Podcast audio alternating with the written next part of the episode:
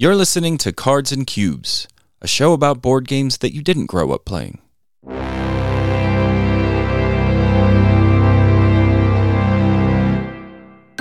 Welcome, everyone. This is Cards and Cubes, episode 54. I am Hristo, I'm Trevor.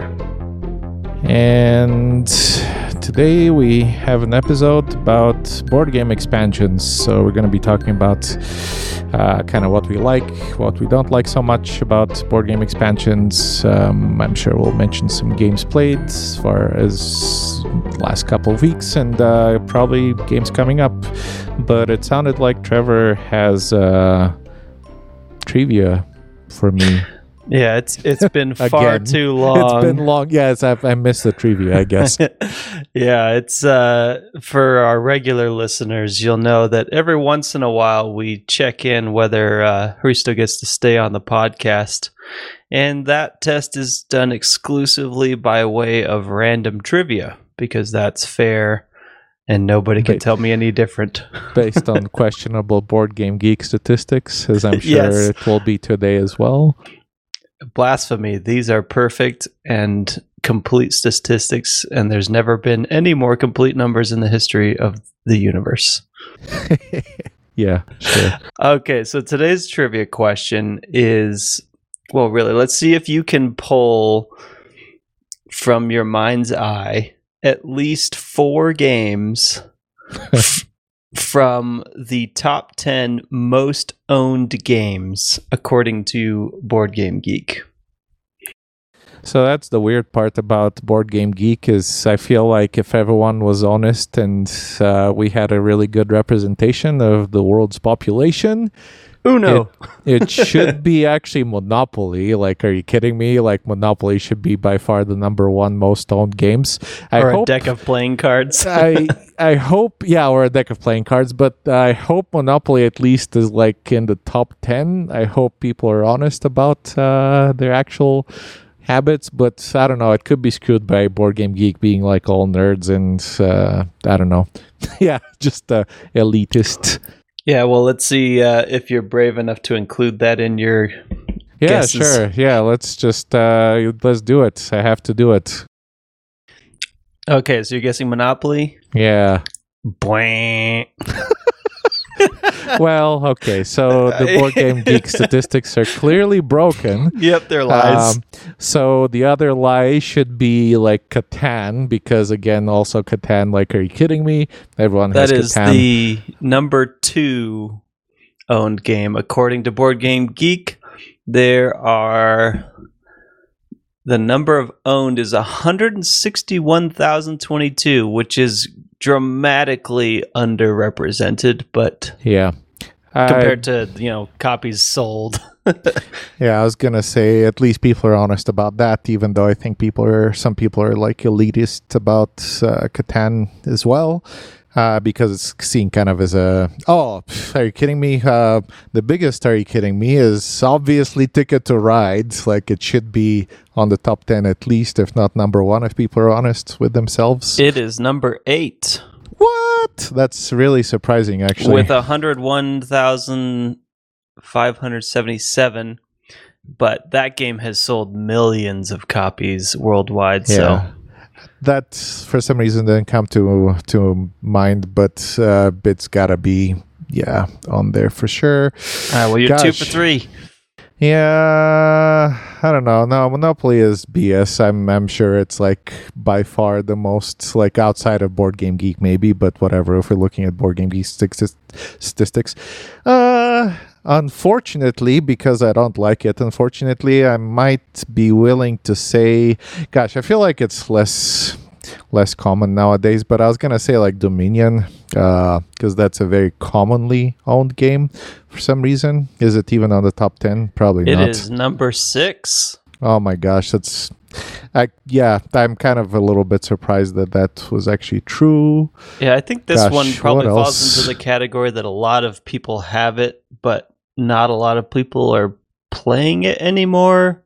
yeah Unless just kind there of are sitting on the shelf Yeah, there are certain circles I think that play it quite a bit still, but I just I don't see it around a lot.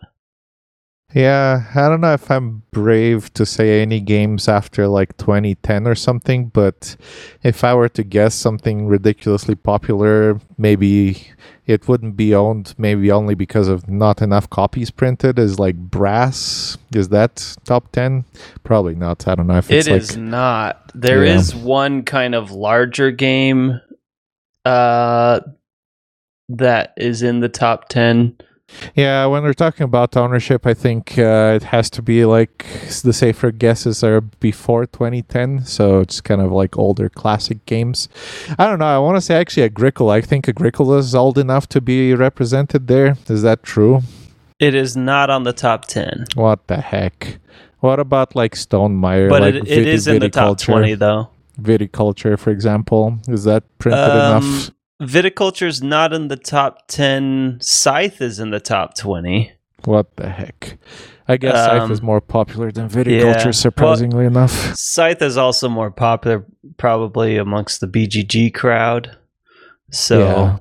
Yeah, like I say, all of this is skewed by BGG. Oh, I want to say uh, Lords of Waterdeep. I hope people bought that game enough because I think it's really good, uh, especially with expansion. Speaking of which, oh, I don't see it in the top 10. Crazy. Gosh. Yeah, well, It I is on the list though. Maybe I give up. It's probably some games from like, well, like Uno. The, like you said, it's cheap No, enough that everyone owns it. yeah, again, Yeah. if people are honest, I think it's an incredibly popular game, but probably people haven't like registered in BGG to uh, put put it in the Yeah, game library. Yeah, exactly. I don't know the people kind of people that to, own it. Yeah. to BGG to register ownership and plays of Uno. they might come to BGG to like delete their ownership of Uno, maybe again Actually, because of the same reason as Monopoly. yeah, I was wondering though. Uh, maybe not everybody does this like I do, but when I do get rid of a game, there's a category on BGG that is previously owned games, so you can kind of like mark that you previously owned it. I wonder how it. This probably doesn't capture that though. Uh, speaking of ridiculous games, which again I don't like so much, but I think everyone has, and it's even more current, so hopefully it's there. But Wingspan, has there have there been enough copies of Wingspan to show up on the top something? It is not in the top ten, but it is in maybe the top thirty, top twenty-five. Yeah, I feel like I know everyone has Wingspan, Wingspan. is Wingspan is sold, I think, around a million copies worldwide. See if they're honest about recording their statistics. I'd, I'd be a winner. yeah, Um, Wingspan uh, has seventy-two thousand seven hundred fifty-two registered uh, permit-carrying owners on on BGG. Gosh, I'm also thinking of like party games like categories or something, or you know, like I don't know, just stuff like that, like Dixit. I don't think they're that massively Dixit bought though. is on the list, On the top but- ten, seriously? but not the top ten. okay. It is right behind Gloomhaven, actually, which is also not in the top 10. Yeah, I was gonna say always Gloomhaven, but uh, Gloomhaven is kind of a larger game, so I don't think it like massively is bought. It's very like liked by a lot of people, but I don't know. Maybe I give up. Whatever. Just, Well, just tell me the uh, freaking names. You've guessed it. Uh, yeah, we've reached the part of the trivia where Hristo gets frustrated with the game and, and then we just move on.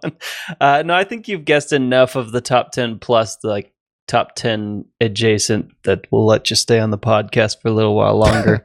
Yeah, it's Um, it's basically all the games that I see being played everywhere that I kind of don't like so much and Yeah. want to ignore, but I see them Uh, everywhere. there's a couple on here that you like, actually. Um, the first one is your favorite. Uh, so it's number 10 on this list with 90 about 94,000 is The Race for the Terraforming Mars. Galaxy? Oh, just kidding. Is Race for the Galaxy on there? I, there's no way It it's is- popular enough. It is not on the Okay, top 10. yeah. It's cheap, but I don't think that many people like it anymore. Yeah, so is sad. 10 Yeah. um yeah, I, I I know a lot of people love love race. I think it's okay. It wasn't my favorite, but uh, maybe it's just not my type of game uh, as much as others. Uh but so 10 was terraforming Mars. 9 is Love Letter actually. Hmm. Yeah, Um, that's like super cheap. That's the reason they Yeah. think why so popular. Exactly. Eight was Ticket to Ride. Seven is Seven Wonders Duel. Huh? Not is Seven Wonders regular on there? That's one that's super popular that I didn't think about. I guess we'll just have to find out. uh, number six is Dominion. Yep. Number five is Code Names. Number four is Seven Wonders, the the Yeah, original. exactly. Number three is Carcassonne. Oh yeah, gosh, I just that I try to forget that game exists sometimes. It's a decent little game. Um, number two is Catan, and number one is Pandemic. oh yeah, people like co-ops, I guess. Yeah, I- yeah. I wouldn't have thought of pandemic, but code names I should have thought of that as well. That's another ridiculously. That's the party game that I was looking for. A party game that a lot of people like and is kind of cheap and is good enough to be on BGG, I guess, and people are not ashamed to put it on their lists. Yeah, I think Love Letters kind party of games. Kind of the party game weight, but it's doesn't play as many people. Yeah, yeah. Love letter. I don't like. It's kind of a card game, I guess. Like in my mind, like uh, code names is like the classic party game. I think. Yeah, Even though I it's not actually as still loud, like but- playing Love Letter.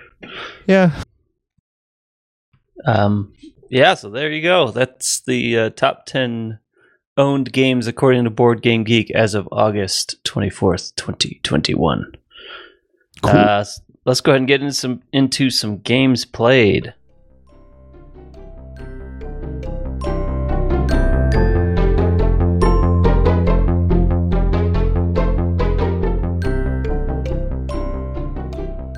Uh, I'll kick us off with uh, speaking of card games. Uh, we played Gier, which is Greed.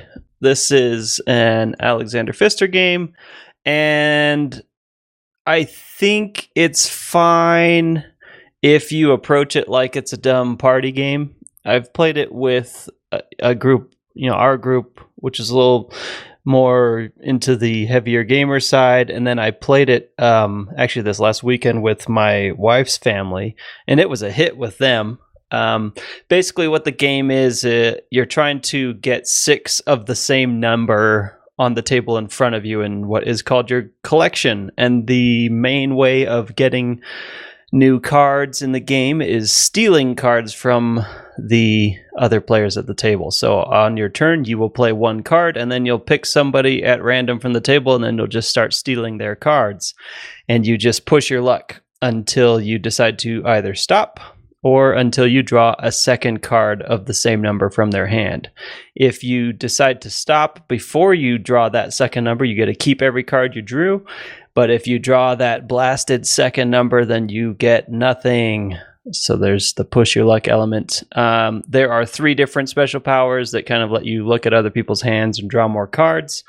And it's just kind of a race to see who gets to sixth first. And yes, you definitely can top deck a win in this game. So it's all very lucky and push your luck. And, you know, it's not it's not very heavy. It's kind of a really strange game to play from Alexander Pfister, and it was a 2017 game, so it, it wasn't even really that old, um, comparatively speaking.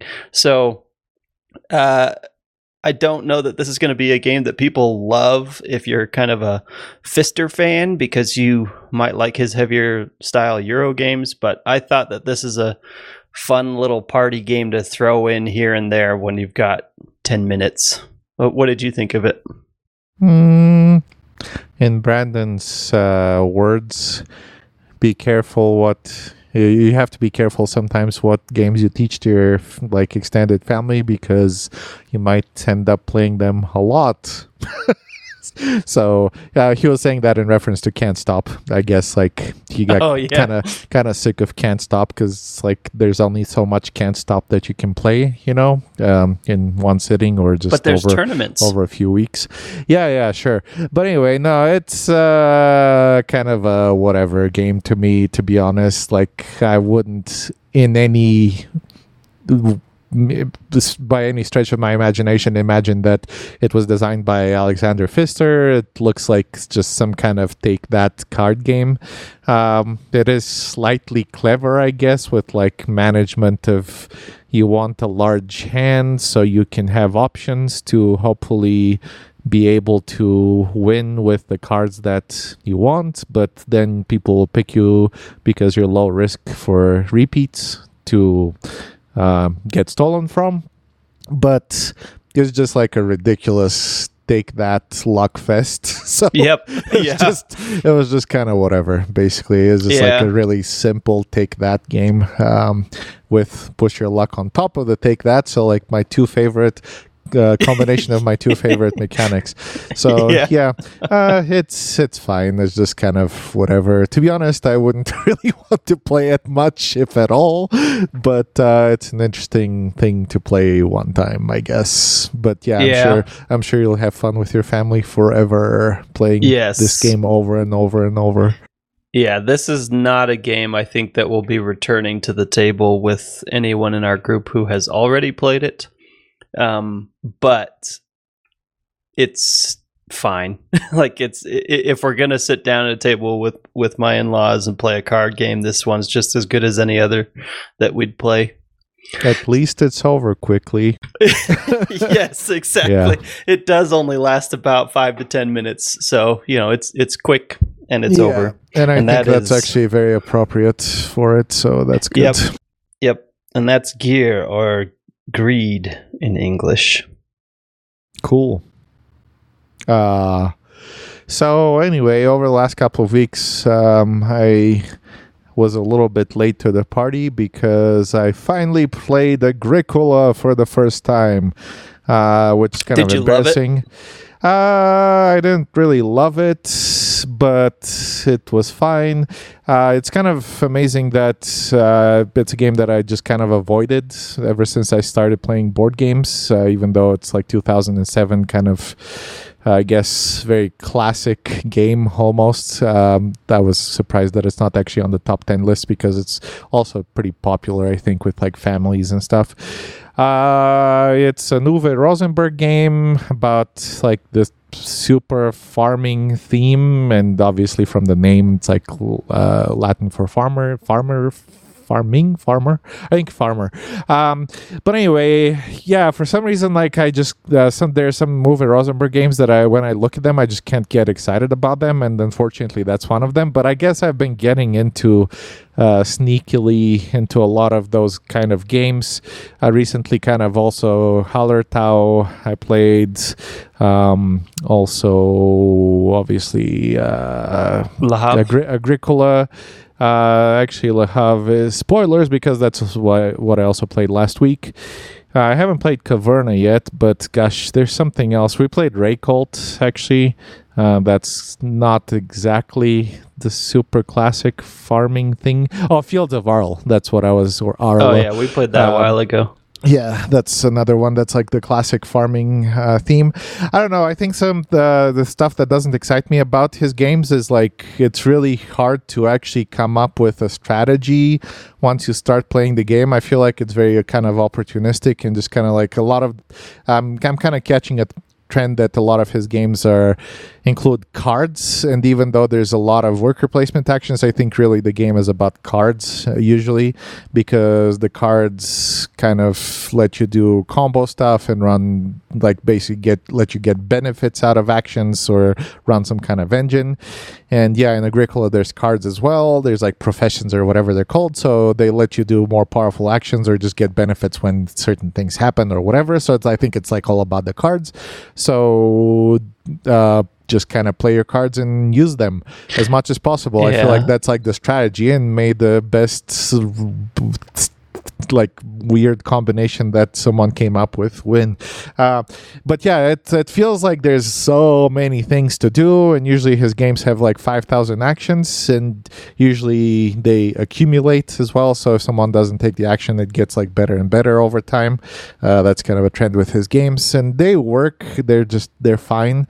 Um, but yeah, like I say, it's not like for some reason I think I like tighter designs in some way where there's just slightly more focus maybe? Even though it's it's almost like a sandbox euro game actually. That's kind of what his games remind me of. Um, it's like very conversions and worker placement and like resource management um, and also cards and engines and stuff but it's very sort of open. You should do i mean there there isn't something that you have to do. It's just kind of uh, I don't know how to describe it. Just very like open feeling. Um, just Well, kind of make up your game kind of game.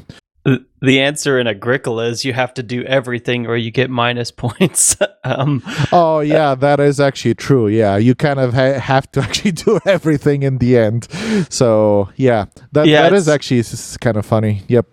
Yeah, it's interesting that you say that um, Agricola is kind of open and sandbox. I guess it's sandboxy in the sense that you're not really, other than the fact that by the end of the game you have to have at least a little bit of everything, you're not really forced into any one way.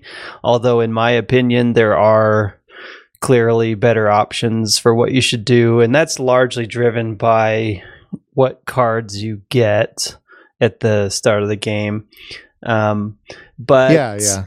No, that's for sure. Yeah, sorry. Go ahead. Oh yeah, no, I was uh, I was just gonna say that um, I'm actually I have a copy of Caverna and we should play it sometime because there's a divide in the gaming community of Agricola versus Caverna.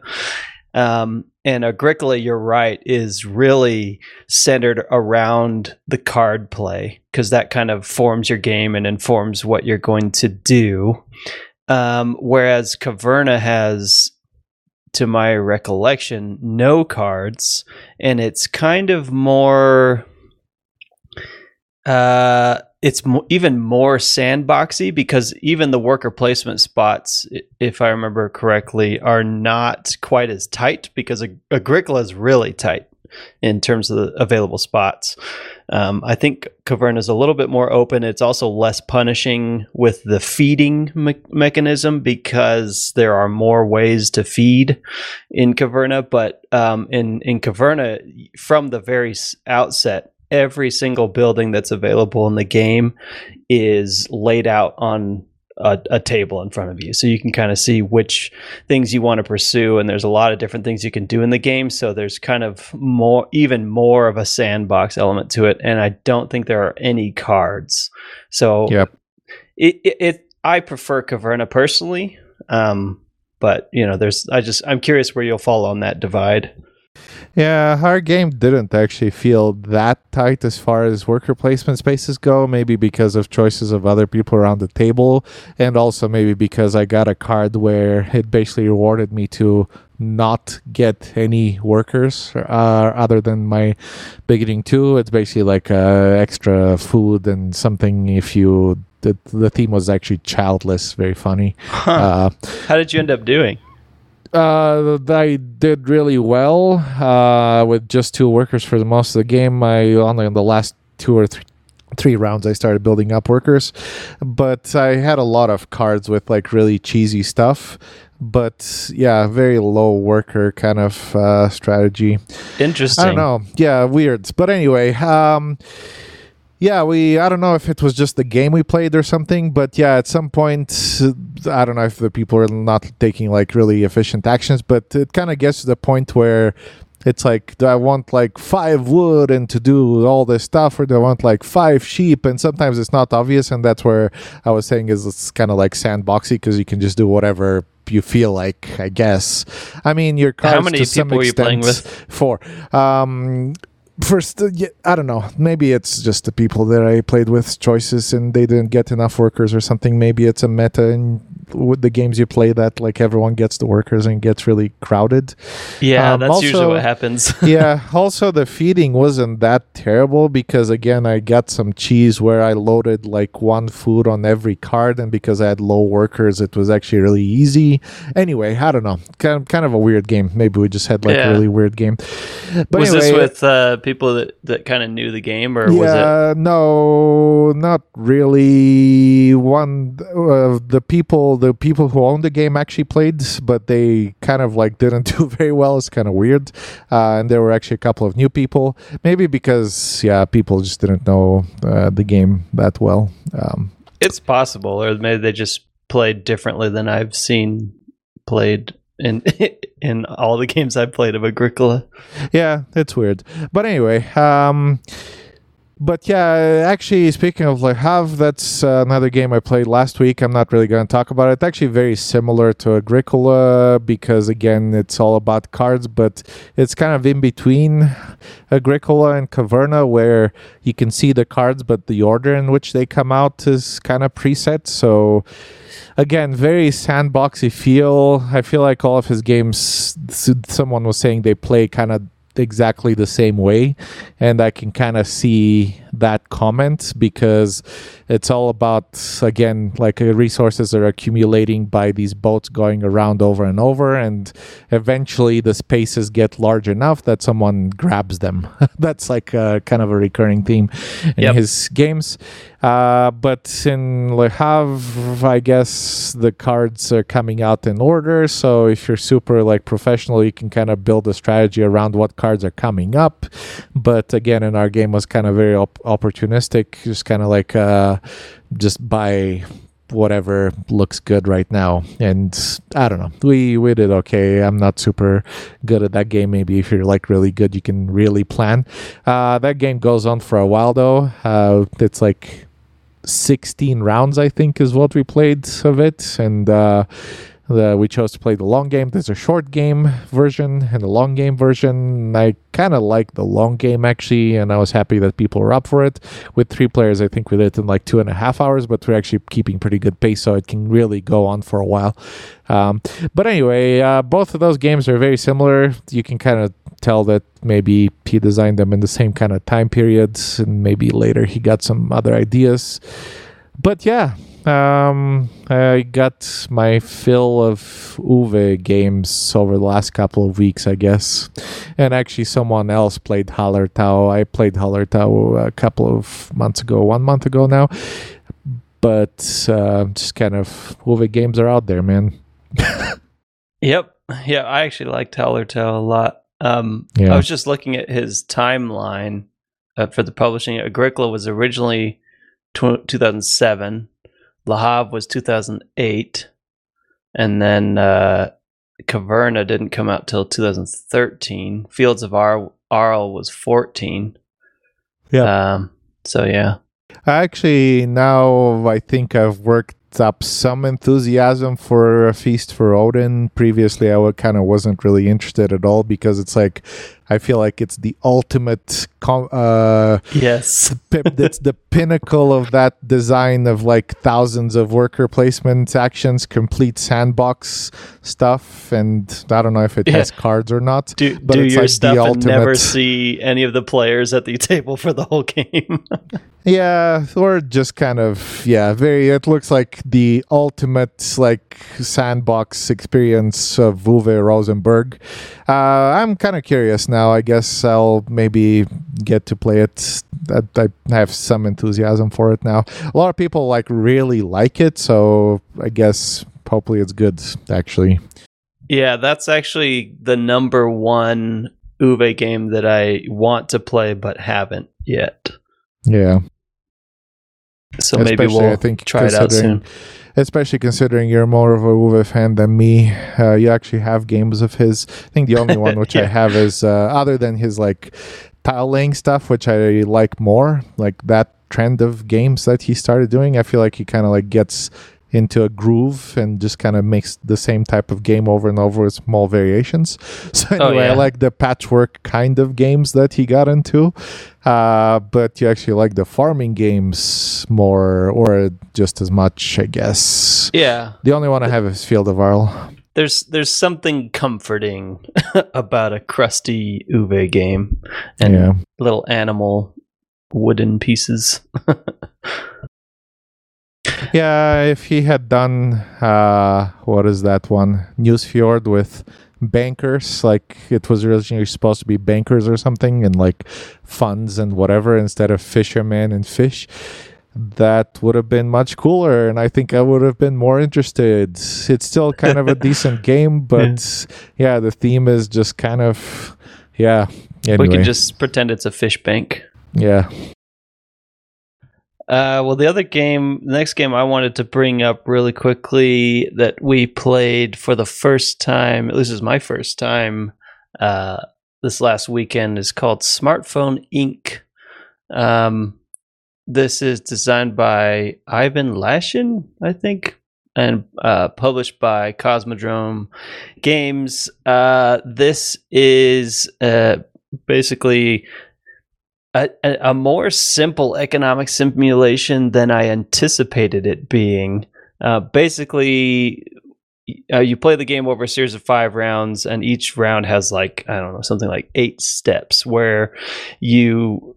The first thing you do is you have these tiles with action cells on them and you take your mm-hmm. tiles and you overlap them over each other. You have to, I think, overlap at least one, but no more than four squares on each of the tiles. Or I think they call them cells. And then the visible cells, after everybody has secretly allocated and overlapped their tiles, those are the action points or whatever that you'll be able to do during that round. And then you kind of set the price for your uh, crates of cell phones that you're going to be trying to sell around the world. And then you produce those cell phones, maybe by some sort of technology, which is an engine building aspect, or maybe a single bon- single bonus one time. Um, so you're kind of researching Wi-Fi or GPS or 4G or or I guess they should update that to be 5G the, uh, on the board. So you're researching these technologies, and then you come to the main phase of the game, or one of the main phases, I guess, where you, um, in turn order, sell your crates of cell phones around the world, and each cell phone type. Uh, I guess that's not the right way to say it. Basically, each region um, of the world is interested in buying different types of phones. Some are based on price and some are based on features. So, like some buyers only want to pay up to three whatevers for their phones, and some people only want to buy phones that have NFC technology or 4G technology. And you go in turn order, and each of those buyer types only has one spot. And so, basically, the earlier in the round you go, the more likely you are to be able to sell all of the phones where you want, unless you've researched enough technologies that you can basically sell your phones anywhere. Um, and then you just do that six times or five times, five rounds, and sell all your phones. And then whoever's made the most money wins. Um, I I thought the game was fun to play. It was a little more simple than I had anticipated. Um, and you do have the kind of the feeling the whole game of people are kind of doing what you want before you do it.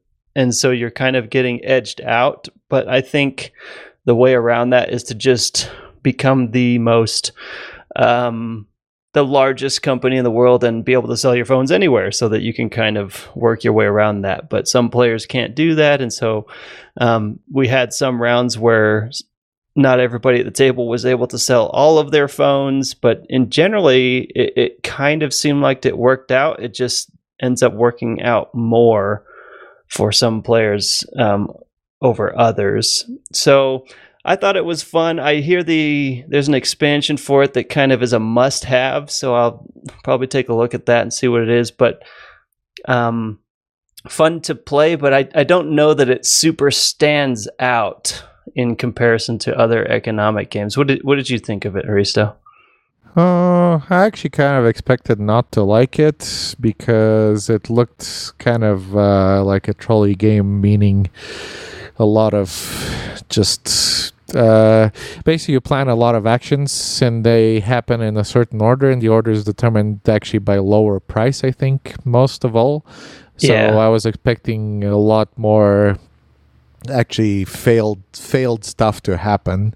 And there was some failed stuff to happen but i just kind of expected way more failed stuff to happen like massive people not selling their cell phones or something or you know i don't know just stuff like that. Mostly that actually because i think that's the biggest disaster is you produced a lot and you're hoping to sell stuff but someone sells before you because that's basically like the victory point engine Uh, but it kind of wasn't that bad, I guess, because people are kind of in different locations and people kind of focus on different technologies so they can sell to different people. So it mostly works out. There were some situations like that, but just not as many as I expected. Uh, I don't know. The action selection of selecting the tiles, which is basically like play with your tiles, like flip them around, and uh, it's basically a series of trade offs. And I'm just not not super excited for that as like a game mechanic. I think the game kind of hinges on that. It kind of reminds me actually of that uh, Keyper game. I think it was uh, Key E Y P E R. Um, uh, from the same guys, Keyflower and all those games, where you play with like uh, the driving mechanic of the game is uh, folding paper. Um, I don't know what it's called. Basically, kind of like uh, which icons are showing, and you just fold paper for Yeah. for two two minutes, trying to look for the icons that you want, uh, because it's a series of trade offs. And like, if you want a lot of something, something else can't be done. Um, I feel like it's kind of the same as maybe giving you like five action points and like three tracks maybe like research production and whatever. I guess it is kind of interesting because there's a lot of tied stuff to each other and the spatial places of where things are is i guess interesting if you like that kind of stuff. But i don't know for some reason that just wasn't like super exciting to me and the rest of the game is just kind of reveal and see what happens really. Yeah, I I did like the action selection part of the game, and and you can get more tiles in this in this uh, tile market, but I mean, if if your phone is priced high, then you're going to be last to select there, and so you may not get what you want. Um, and so I think the game has an arc of price low early, so that you can try to go first and get all the stuff you want, and then price higher towards the end, so that you can just make a lot of money. Um, but yeah, I, I think I just left the game feeling like it was there wasn't as much to it as I thought there was going to be, and so although I thought that the design was fine and and I have fun playing it, would definitely play it again. I just thought I thought there would be more to it. Yeah, basically, I think I'd sum up the game as like I don't know if like uh, selling low early is super exciting because the game starts you in different locations, so it's all about kind of separating yourself from other people. And the two ways you can do it is like physically by location, so you're selling to different markets, or by technology, which is also very thematic, I guess. Uh, so like having a technology that no one else has. Yeah, And I think if you have a different market or a different technology, you can sell for higher price, which is basically the game. Um, so I Yeah. think if you're getting blocked a lot, you can just like sell, try to sell a lot at lower prices. And if you can differentiate yourself by being in a different place or have an exclusive technology or something, you can uh, sell at a higher price. And that's basically the game, and it kind of works out.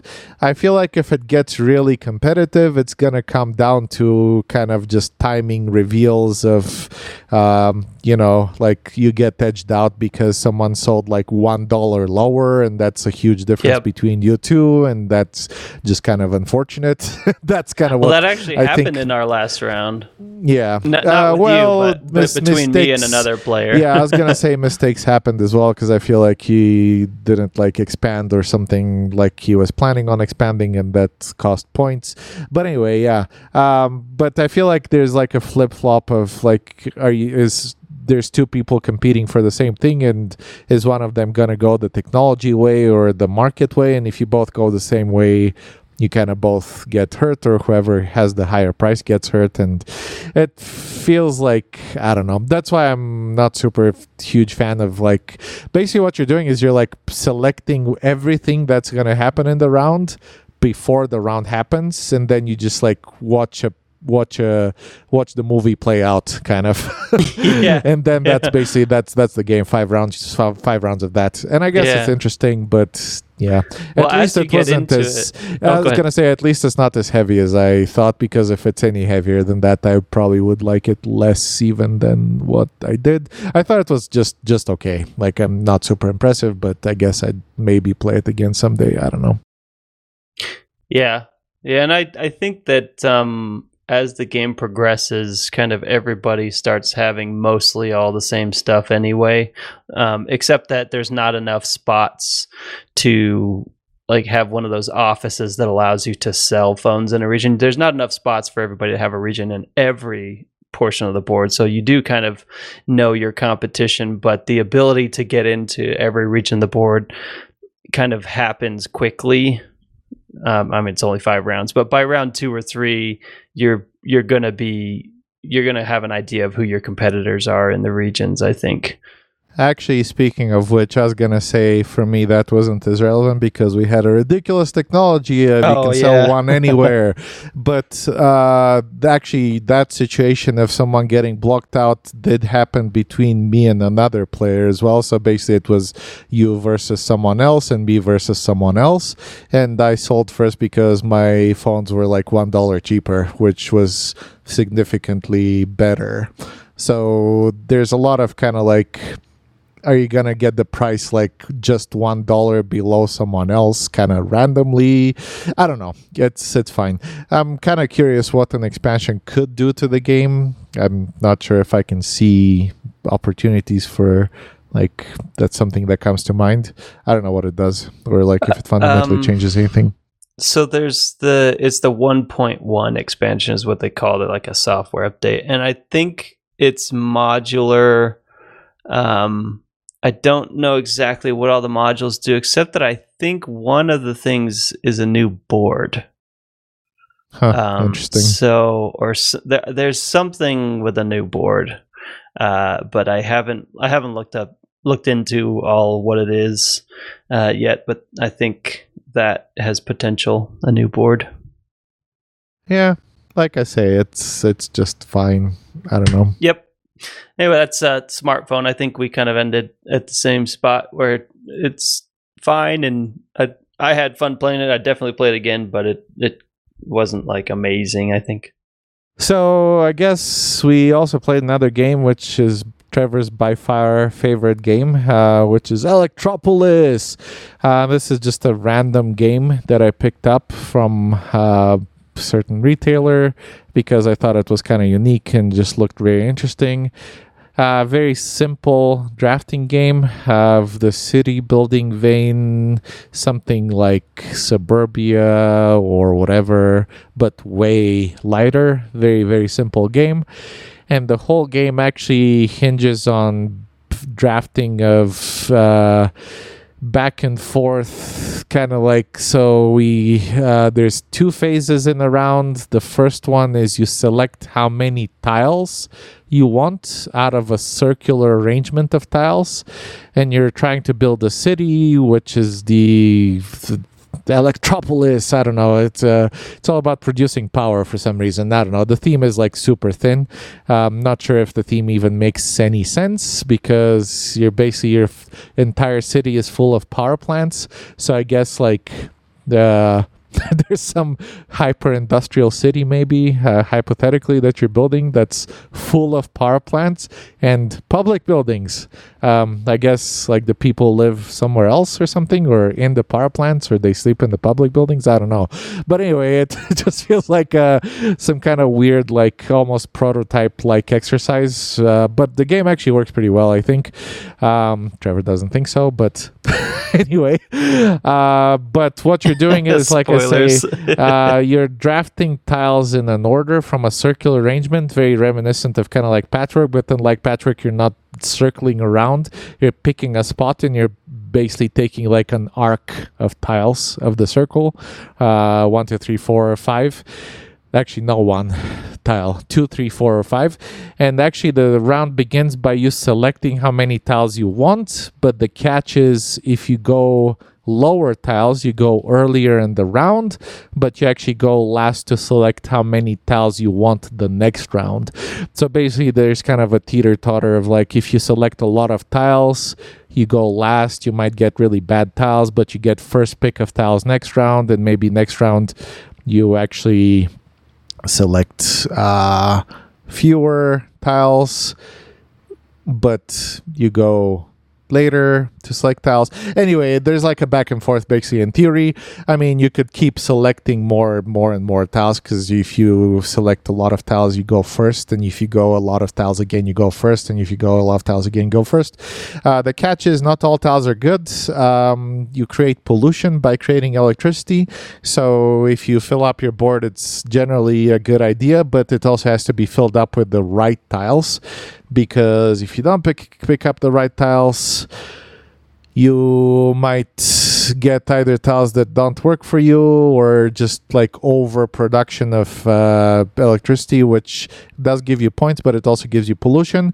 And uh, as Trevor found out, well, I don't know if it was like entirely his fault. Apparently, I don't know. I didn't watch how the game played out from his perspective, but uh, you get massive penalties for polluting a lot. Uh, so you need to kind of balance like public support and production of victory points and pollution. So it's kind of like a balance. There is some luck in the game with the tiles coming out, but I think, like I say, the game generally works pretty decently. There's also some goals that are rotating throughout the game and ultimate goals for the end of the game. So, like, they generally kind of reward you for focusing on certain types of plants or building a certain quadrant of your city or whatever. But I think uh, it's this weird Chinese game. Um, Chinese designers. It got published, I think, like dual language. You actually see. Uh, Chinese characters on the cards, and there's a rulebook in Ch- Chinese and Japanese actually. So it got imported, and uh, I think it's kind of cool. It's not super earth shattering, but I think it's a very like kind of interesting drafting game.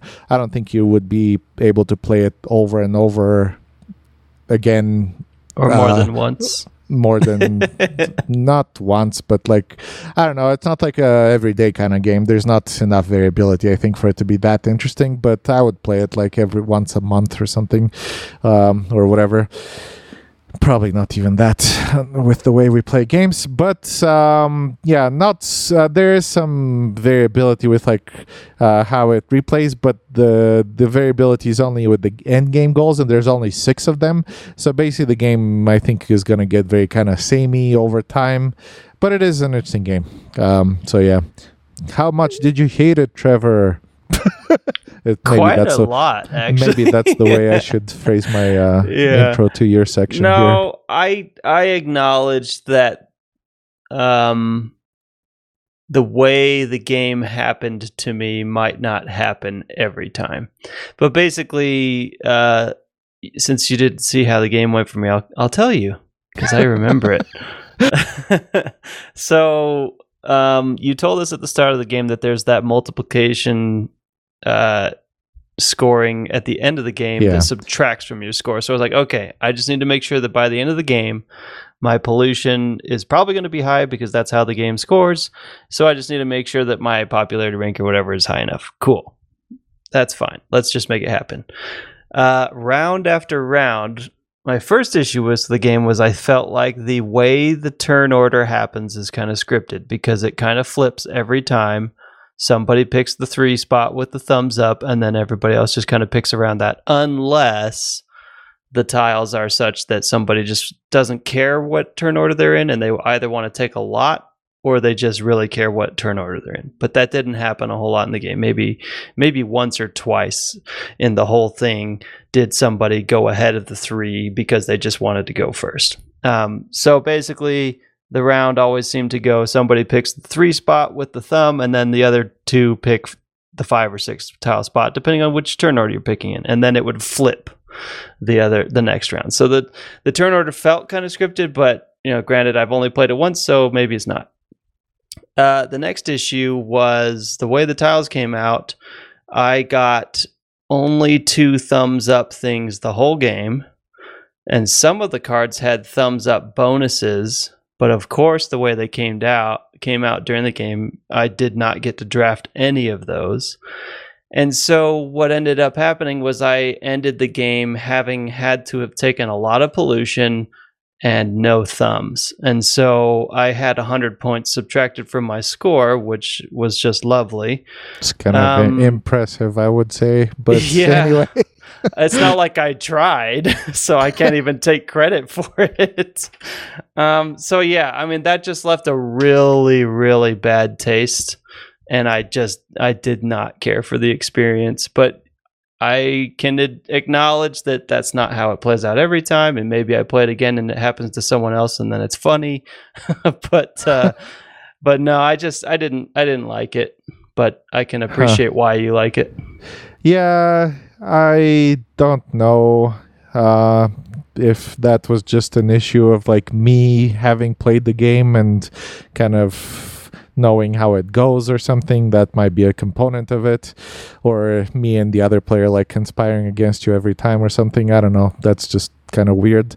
But i think like if you're really desperate for tiles you do have the opportunity to go first and maybe it's painful because you only get like three tiles or something if you're ahead of that guy or two tiles even if you really want to go first. But uh, for me like it kind of just kind of works out. And i think there was definitely in our game uh, the issue of uh, me having played the game and kind of knowing how it goes and what's kind of good. Um, so maybe I think if you like were to play it again, it'd be more kind of evenly competitive. Uh, but I think ultimately it might come down to you got the lucky tiles in the right round that it, you needed them to be in the quadrant that you needed them to be. So it's not like a super strategic games by any means, but I think like knowing kind of how the game goes goes some way of I guess playing well. But anyway, Yeah, it's, it's that's- fine. That's probably true, but I mean the the one calculus that kind of plays against the oh well you should have just gone earlier and just taking fewer tiles or just taking the ones that you wanted um, is that in this game empty spaces were minus three points and not Yep. minus one point. So taking two tiles several times in a row basically means you're accepting. I don't know, probably negative 20 points. Yeah, yeah. No, the other component that uh, I don't know if you guys really thought about is like you can fill up your tiles but not power them, and that doesn't create pollution. So, uh, I mean, you're not getting points, but like you're not getting minus points either. So, like that's kind of a weird trade-off that you can think about if you're really getting, you know, screwed on tiles. Like maybe the way to do it is like uh, get a lot of power plants to cover the negative points, but don't power them if the pollution is excessive. But anyway, yeah, that's Uh, I feel like that's just kind of accepting defeat, though, if you're playing Yeah, with someone no, who it- knows how to play the game. it, it is true. Yeah, it's not a great option, but it's like a better option than like flat out negative points. But yeah, it's it's kind of weird. But like I say, not super strategic game, but I think it's uh, interesting enough, and it works with. Uh, a drafting mechanic which I haven't seen too much. Uh, there are some games that are kind of um, I can't remember, but I, I feel like it's not super frequently done. I there's another game on Kickstarter that I'm thinking of, like Envira, which did the same thing, kind of like back and forth drafting with like whoever goes first in the previous round goes last in the next round or something. So like basically flipping around people. Uh, not too many games have explored that though. I feel, and that's one of them. The rest of the games kind of whatever, but I think the drafting is interesting enough, or maybe bad. I don't know according to Trevor. T- TBD. We'll see. I mean, the game doesn't not work. I think it does what it sets out to do. I just don't know if I like what it wants to do. yeah. Yeah, fair enough. Anyway, sure. Um, yeah, so the last game I wanted to mention today, uh, don't have to talk about too much because we've talked about its younger brother on the show before, is Gaia Project. Um, finally got around to playing this a couple of times in the past couple weeks, and I love this game. It is so cool. Uh, really like Terra Mystica, and I don't know if I like Gaia Project better because I still need to go back and try Terra Mystica with expansions, but I think in my opinion Gaia Project base game is superior to Terra Mystica base game, but I think Terra Mystica expansions equals Gaia Project base game. So uh, from what I hear. So I just kind of need to try that out. But basically, the game is just build out your empire in space, terraform on projects. Um, the game's played over, I think, six rounds. So you just kind of try to satisfy round goals and then make federations, which are the equivalent of cities from Terra Mystica, so that you can use those federations to uh, do cool things on the technology tracks. Um, and then actually, we I think we found out that we'd been playing something wrong with the technology tracks, right?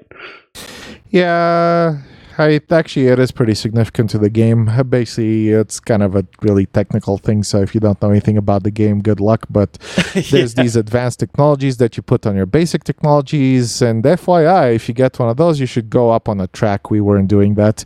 We were just getting advanced technologies, uh, which changes the game a little bit, I guess, but not like super fundamentally. But I think actually it would make it more fun because uh, previously we were basically killing like an engine part of the game that we should have been doing. So actually, yeah, it, It should be even more fun to play in the future because I do enjoy the like more kind of combo-y stuff that goes around in games as opposed to just really tight like everything matters and you have nothing all the time and loans and stuff even though some of those games are okay but anyway Yeah. yeah, it should be more fun to have more stuff to do in Gaia Project Yeah, and some movement on those tracks at the end game or or whenever you're I guess using your federation token to get into the last step or whatever. That could that could be pretty important. I know at, at the end of our last game I was trying to figure out a way to move one more time on a on a track and so maybe I would have had an extra movement um had we figured that out before I'd finished my game. Um but anyway, the general flow of the game is just kind of play towards the round goals. Uh, the all of the factions have different abilities, which I think is just really really cool. Um, as we discovered, some factions may not be created equally to other factions, um, or you know maybe some factions are just better suited to how certain you know the order of round goals how they come out or whatever. But I think there's like 14 different factions, right? Yeah, um, I had a really bad game for some reason, but actually, I don't know if I'm super convinced. Like, I uh, can't really base opinions on like one game of having played that faction or whatever. Uh, also, other people are saying online that it might not be the best, and like it's very dependent on things lining up. Actually, Right. oddly enough, I think things were actually lining up in our game. They just kind of didn't work because of other people's actions and stuff. Yeah. Uh, but anyway, no, I actually also another thing with uh, Terra Mystica and Gaia Project is I like playing the bad factions and trying to make that work. That's basically, I don't know, just kind of a weird thing because I feel like, I don't know, I don't want to believe that the designers of the game just kind of screwed up and just the faction is kind of bad. Well, especially Uh, on their second time round, right? Second time like around. having- oh yeah, like uh, having gone through Terra Mystica, Mystica. yeah. yeah, yeah. Uh, but yeah, there I can see how some factions might be like better suited to two players, and some factions are better suited to like four player because they are kind of different games. So whatever. But yeah, I uh, haven't played even all the factions yet. I've played quite a few of them. Uh, but I always kind of enjoy. There's another one which is supposed to be really bad. I'm kind of curious uh, what it's going to be like. And Next I'm, time. and um yeah if i have the opportunity i guess i ca- generally kind of pick based on terrain type because if you know anything about terra mystica or Gaia project uh, i think it's better to be away from people uh, as far as terrain goes because if you get blocked it's a bad time it's a worse time in terra mystica but in Gaia project it still kind of slows down your game so it's not great but uh, yeah if i have the opportunity i would pick the so-called bad factions and try to make them work because i think that's kind of interesting. And just i think i fundamentally did something wrong with my faction which i hope actually makes them work if you do it right. So anyway uh, something to try for next time i guess.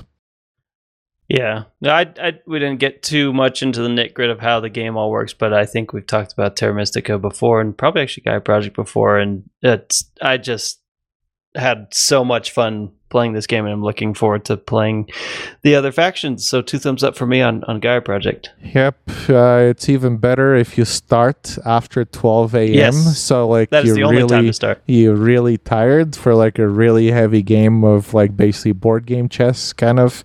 Uh, that does feel kind of like a Euro game mixed with like chess elements or something because everything's visible on the board. Everyone uh, can see what everyone can do. You can kind of tell what people are gearing up to do, maybe. And sometimes you're kind of hoping that they don't take an action that you specifically want, but you have to take another action that you need more. So, anyway, there's all kinds of these like situations, but there's actually nothing hidden in the game, which is one of the interesting things. And usually those games get kind of stale and just kind of samey but i think because there's so many factions the interaction between them every time is very unique and the way the technologies are arranged is very unique every time and the different combos you can kind of pull are unique so that makes the game really feel fresh every time unlike some other games which are all kind of revealed because usually if games are all revealed and you can see everything uh, that's kind of a red flag for me but not in this case actually. In this case it's just kind of fun Yeah, I agree. The process of playing it is fun, and I I'm actually looking at the rule book. First step of setup is put the board in the middle of the table. nice Second step is make sure it's after midnight. Yep. Yeah, yeah, for sure. But anyway, yeah, I think uh, this game, like Terra Mystica and Gaia Project, both of them, I don't know. I feel like this should really be the Catan of board gaming. Like, I don't know why it isn't. Maybe because there's kind of a lot of stuff to explain, but. But yeah, I, f- I really feel like anyone who plays board games should play like Terra and Gaia Project. That's like I, the the maybe the quintessential like Euro game experience for me. Uh, I can't think of like a more representative Euro game than Terra Mystica Gaia Project and maybe Hansa Teutonica actually uh, in the same kind of vibe. I've actually seen Terra Mystica in Barnes and Noble before, so I think it's like pseudo Catan status, It's- but but Be- not becoming quite. Catan in 20 years when like all Yeah. the people who played it are gonna be old and they're gonna like buy it for the kids and stuff and yeah anyway Yeah, well, it has it has hexes, so it's almost there.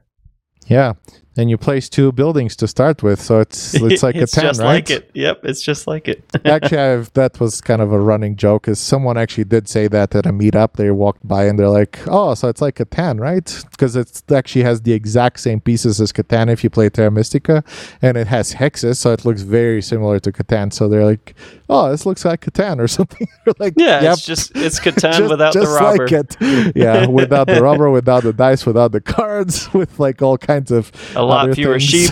yeah. Anyway, yeah, just kind of, kind of, kind of funny though. Yeah, so that, that's uh that's Gaia Project. Did you have anything else you wanted to cover? No, not really. No. All right, so let's head into our topic for today.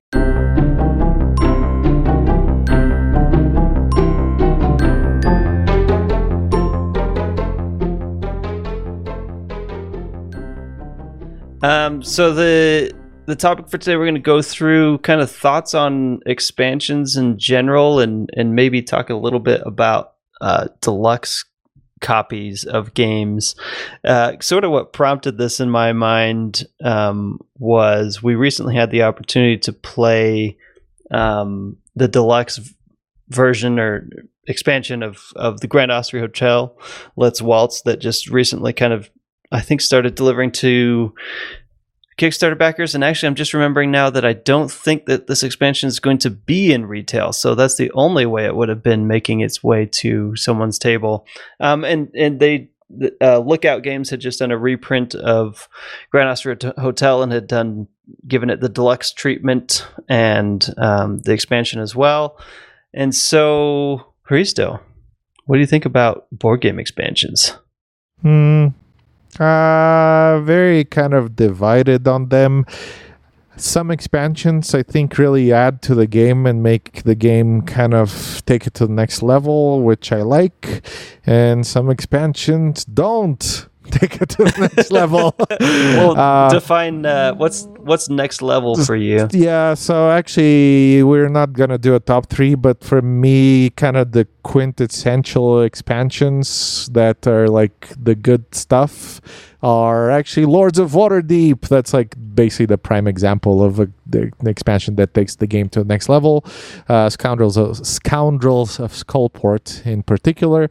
The other expansion is kind of more of the same, which I don't think is that amazing. I mean, it's fine, but whatever. But Scoundrels of Scoundrels of Skullport actually introduces kind of like uh, well this corruption track, which uh, it's kind of like a corruption track, but really it's kind of a loan mechanic if you think about it, because what you're doing is you're taking better actions in the game. So it introduces the sideboard and quest with better actions, which actually cause corruption to happen to you. And the corruption takes away points. Uh, however, you can kind of organize your game that you take a lot of corruption early on and then try to get rid of it later. And there's mechanics to get rid of it. So, very similar, in my opinion, to loans. Uh, kind of like borrow better actions early game and try to like pay them back by the end of the game when you have a lot of resources because of engine building quests or whatever. But to me, that's like a transformative expansion that took the base game and actually added a new mechanic to it, which made the game way better and more interesting than the base game, which is basically get workers uh, well get workers you don't really get workers in that game just place workers get resources and cash them in for points um, this kind of like makes it way better. The other one is actually in the same vibe, Champions of Midgard Valhalla in particular. Again, for some reason, that's like the very same vibe as Lords of Waterdeep because it has two expansions and one of them is like whatever because it's just more stuff um, I guess you can get like dice that are better at some action or whatever, hunting or who cares. Uh, but the other expansion, there's this major mechanic of fighting in the game, which is but your biggest source of victory points. And in the base game, if you die, just bad luck, you died and you suck and you lose. uh, but this expansion actually makes dying worth something. So if you die a lot, you can actually kind of get a return on it. And sometimes the weird thing is, so you actually kind of want to die because you get actions based on dead dice. So basically, it kind of like plugs this gaping hole of ridiculous luck in the base game and completely completely flips it around to like a more complete game experience where I the, I would just basically those two games I kind of don't really want to play the base game. Like if someone's just like, "Oh, let's play Lords of War the base game or Champions of Midgard base game," I'd be like, "Uh, kind Are of sure? probably probably no thanks. I'd rather play anything else really. But if they say with expansion, I'm all up for it. So yeah, the, those kind of expansions I really like. The ones that actually either like introduce something new to the game that didn't exist before. Uh, in contrast, I think a lot of expansions just had like more stuff, um, and sometimes the, f- fashionable stuff lately is like uh, the expansion adds like asymmetric starts or something. So uh, what comes to mind is Teotihuacan or something, where the base game is the game and then the expansion is kind of more of i feel the same actually. There's some interesting stuff there but uh, the more more interesting thing i think is like asymmetric starts which is fine but like you're kind of playing the same game um, in my opinion. So there's like a very fine line for me. I don't know how to describe it but and i think we've actually talked about it before but uh, there's a fine line of where the expansion just kind of feels like more of the same and like isn't really taking the game forward um, as opposed to just something like new that feels fresh and new. Oh, actually, a pretty classic example of more of the same, in my opinion, is Underwater Cities. I have nothing against the expansion; it's it's fine, but like you're kind of playing the same game if you know what I mean. Like there's nothing fundamentally that's different about the game and the way it plays. It's just kind of oh, this is kind of different stuff, but it feels very similar to the base game. Um, I don't know if you've played like Underwater Cities thousands of times, maybe you'll disagree and you're like, oh my gosh, it's like fundamentally changing the meta.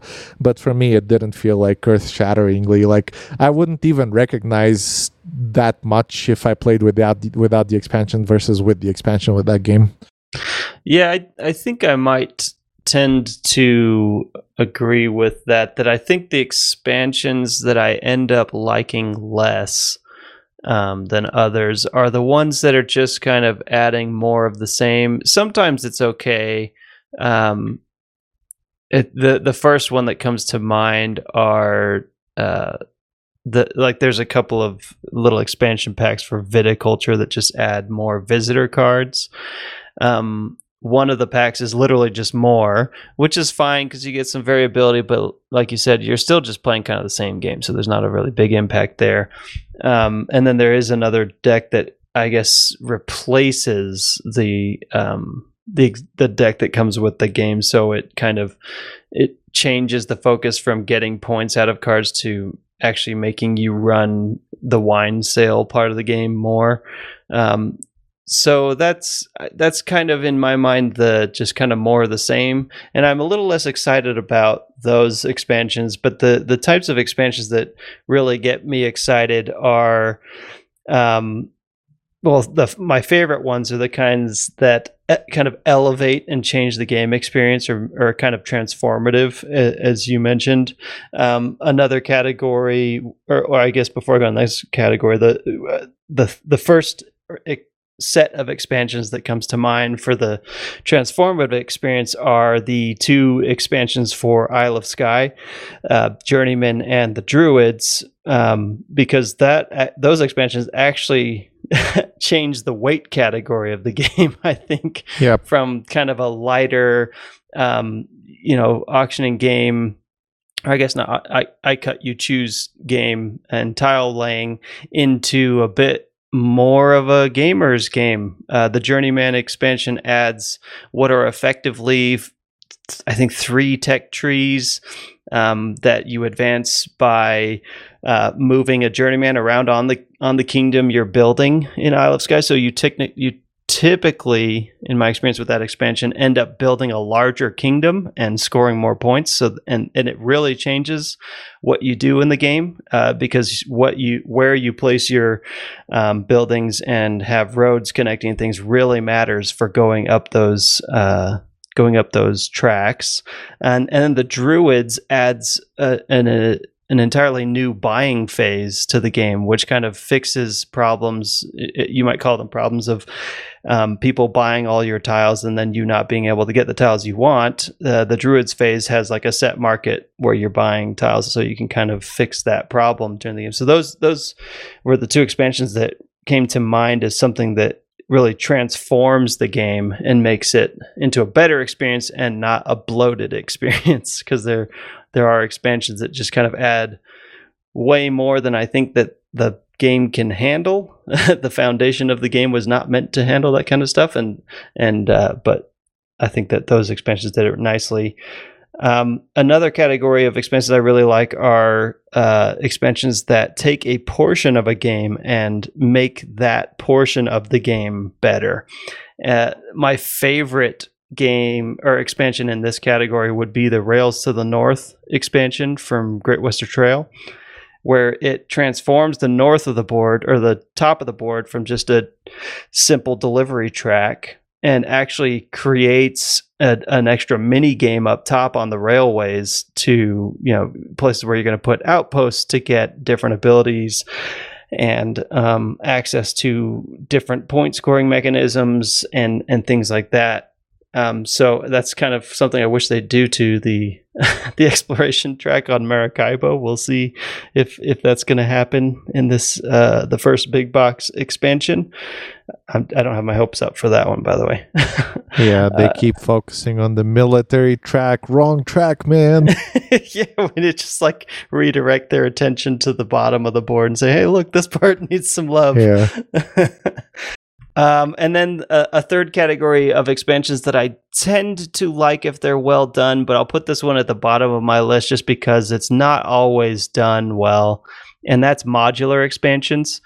Um, you mentioned the Teotihuacan expansion. There's there's actually two sets of expansions that are all modular, and I think some modules are more fun than others. But I actually wanted to bring up the modular expansion to Tzolk'in because I think that the modular expansion to Tzolk'in actually um, does some really cool things. And I think um, the Teotihuacan expansions were kind of based on what they did with Tzolk'in, so it's kind of an iteration on that. Uh, but there is the asymmetry thing um, in in Tzolk'in where each each player now has like a different player ability. Um, but then there's also this um, an added mechanism a module that uh, technically I think is supposed to allow for a fifth player, but I don't know if I'd want to play Tzolk'in with five people. Um, but it's a quick action mechanism where there's a set of kind of circular-ish tiles placed on the central wheel so you can see them as they're they're coming and e- each time the board rotates twice i think um, a new uh, quick action tile comes out onto the main board by where the first player action would be um, and you can take a quick action to get quick resources or quick whatever is shown on that tile um, and that can be really helpful if you're getting blocked out of spaces that you want to use on those wheels. So I think in especially in higher player counts, uh, three and, and four and definitely five, uh, that type of mechanism is is nice. So I like I like expansions that kind of help address um, pro- uh, aspects of the games that may kind of feel worse. Like getting blocked out of the wheel spots on Tzolk'in is really bad because if you can't get your workers to the top of those wheels and and do good stuff, then you're just gonna you're gonna have a pretty bad time with the game. Um, and then I think uh, the other module that's in that expansion is they add kind of um, prophecies or event type things to the game. So I like I like it when in a Euro game there are things to work towards or things to deal with um, that uh, kind of vary the gameplay. Um, and they did a similar thing in Teotihuacan with the seasons tiles that kind of say, hey, at the end of this age or round or whatever, this thing is going to happen, so get ready for it. Um, so I, I kind of like I like expansions that uh, shake up the gameplay um, and and kind of give you incentives to do things that maybe you hadn't planned on doing. Yeah, actually, speaking of transformative expansions, I agree with Isle of Skye that makes the game completely different. Actually, I went back and played the base game after we played with the expansion, and uh, the base game was just very vanilla and plain. Uh, the expansion introduces like two really large mini games and yeah just makes like increases the weight significantly of isle of Skye kind of makes it into a completely different game so I agree. I actually need to play the Tzolk'in expansion still. I haven't played it, which is kind of amazing. Uh, but probably because it's not on Board Game Arena, and well, I used to play Tzolk'in there, but not so much anymore. so yeah, yeah, But anyway, um, yeah, I kind of agree. Yeah, um, but modular expansions could be good or bad. The good thing about modular expansions is uh, at least you have the official license to turn off the parts that you're not super crazy exactly, about. Yeah. so if you don't like the expansion completely, you can just throw away modules that you don't like. Actually, speaking of which, uh, Luxor has a devi- very defi- divisive uh, expansion where it kind of increases the take that and randomness and i think it's kind of funny but uh, the games we've played have been really trolly. There's like a basically the game's already kind of random enough with the cards and everything and just kind of the cards you pull out of out, out of the deck but there's a module where thing the mummy walks towards you and like pushes you back and it can really like mess you up. Um, and it's based on a die roll. It's like a d6 die roll so it's just kind oh, of uh, it's it's kind of hilarious yeah. But anyway so um, speaking of divisive module oh go ahead sorry yeah, I was gonna say we played it twice, and uh, I'm not sure if the owner wanted to play with that module ever again. did you, did you see it on the used so game market? but no, no, because the rest of the expansion I think is good, and that's only one of like four modules. The other ones are actually pretty cool, uh, but this one very questionable. I don't know. I actually, I actually don't mind it. I think it's kind of interesting to try to plan around it, but it is it if you're really unlucky, it can really kind of ruin your day, and it tends to happen to one person at least in the game. So I don't know. It's it's fine, I guess. Yeah, that's the tricky part of the balance of luck in a game is that if if it is at crucial junctions and the luck can really swing the bad way, then it starts to feel a lot less fun. Yeah. Uh, speaking of modules that could be potentially controversial, um, we kick this off by mentioning the uh, Grand Austria Hotel expansion, which is modular. One of the modules allows you to play with an alternative um, turn order selection mechanism. Um, basically, what it is is it Grand Austria Hotel. The base game has like a snake pattern of dice drafting, where first player would pick, and then you go down to the last player who picks twice, and then it snakes back to first player to pick. The expansion adds a an action space to the central board where you can take first player for the next round, and uh, drafting just happens in player order for the whole round instead of snaking back around. Um, I we played only one game with all of the modules in, and it was three player, and not a single time did anybody take the first player action. What did what did you think of that module? Yeah, I was thinking about it. I don't know if we like didn't appreciate it or something. The only time I was thinking about it is the game is five rounds and basically you started this first player and then you ended as first player. Is it four rounds then? Gosh. No, it's actually seven rounds then. It, One, yeah, two, three, it's four, more five, than six. four. It's seven, I think. Actually, it's seven. Yeah. So to me, actually, I kind of dislike that module. I'm a really big fan of snake drafting in general. I think it's like the best drafting method because what the first player type drafting does is usually it increases luck. And basically, if you're first player, you're really hoping that there's like five of the same number or something because that's what you're hoping for because if there's two of two of everything and like the roll is really even you kind of don't really get a benefit first player because the last player uh, can just kind of get the same thing because you pick something and someone else picks something and someone else picks something.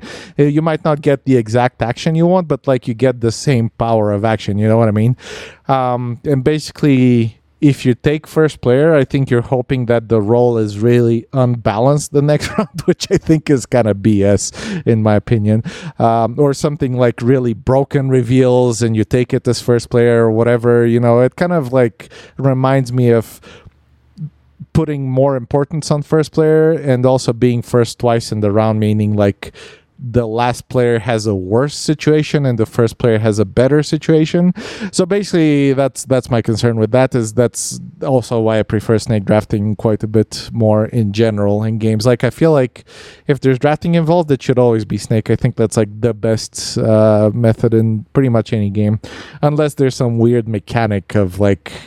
I don't know, turn order stuff and it's built into something, maybe victory points, I don't know. But like take first player as an action to try to get a better action. In my opinion not not great uh, so anyway, I don't know if we like didn't appreciate how cool it was or something. Like I said, the only time I was thinking about uh, doing it was actually in round seven because you were about to be. I was about to be last in the last round of the game, so that's like the only time when I considered doing it, but I still didn't do it. So I don't know. It's it's fine, whatever. Uh, but in my opinion, that's like one of the modules which is maybe like the weaker in just like I say in my opinion of, of the uh, Grand Austria Hotel expansions.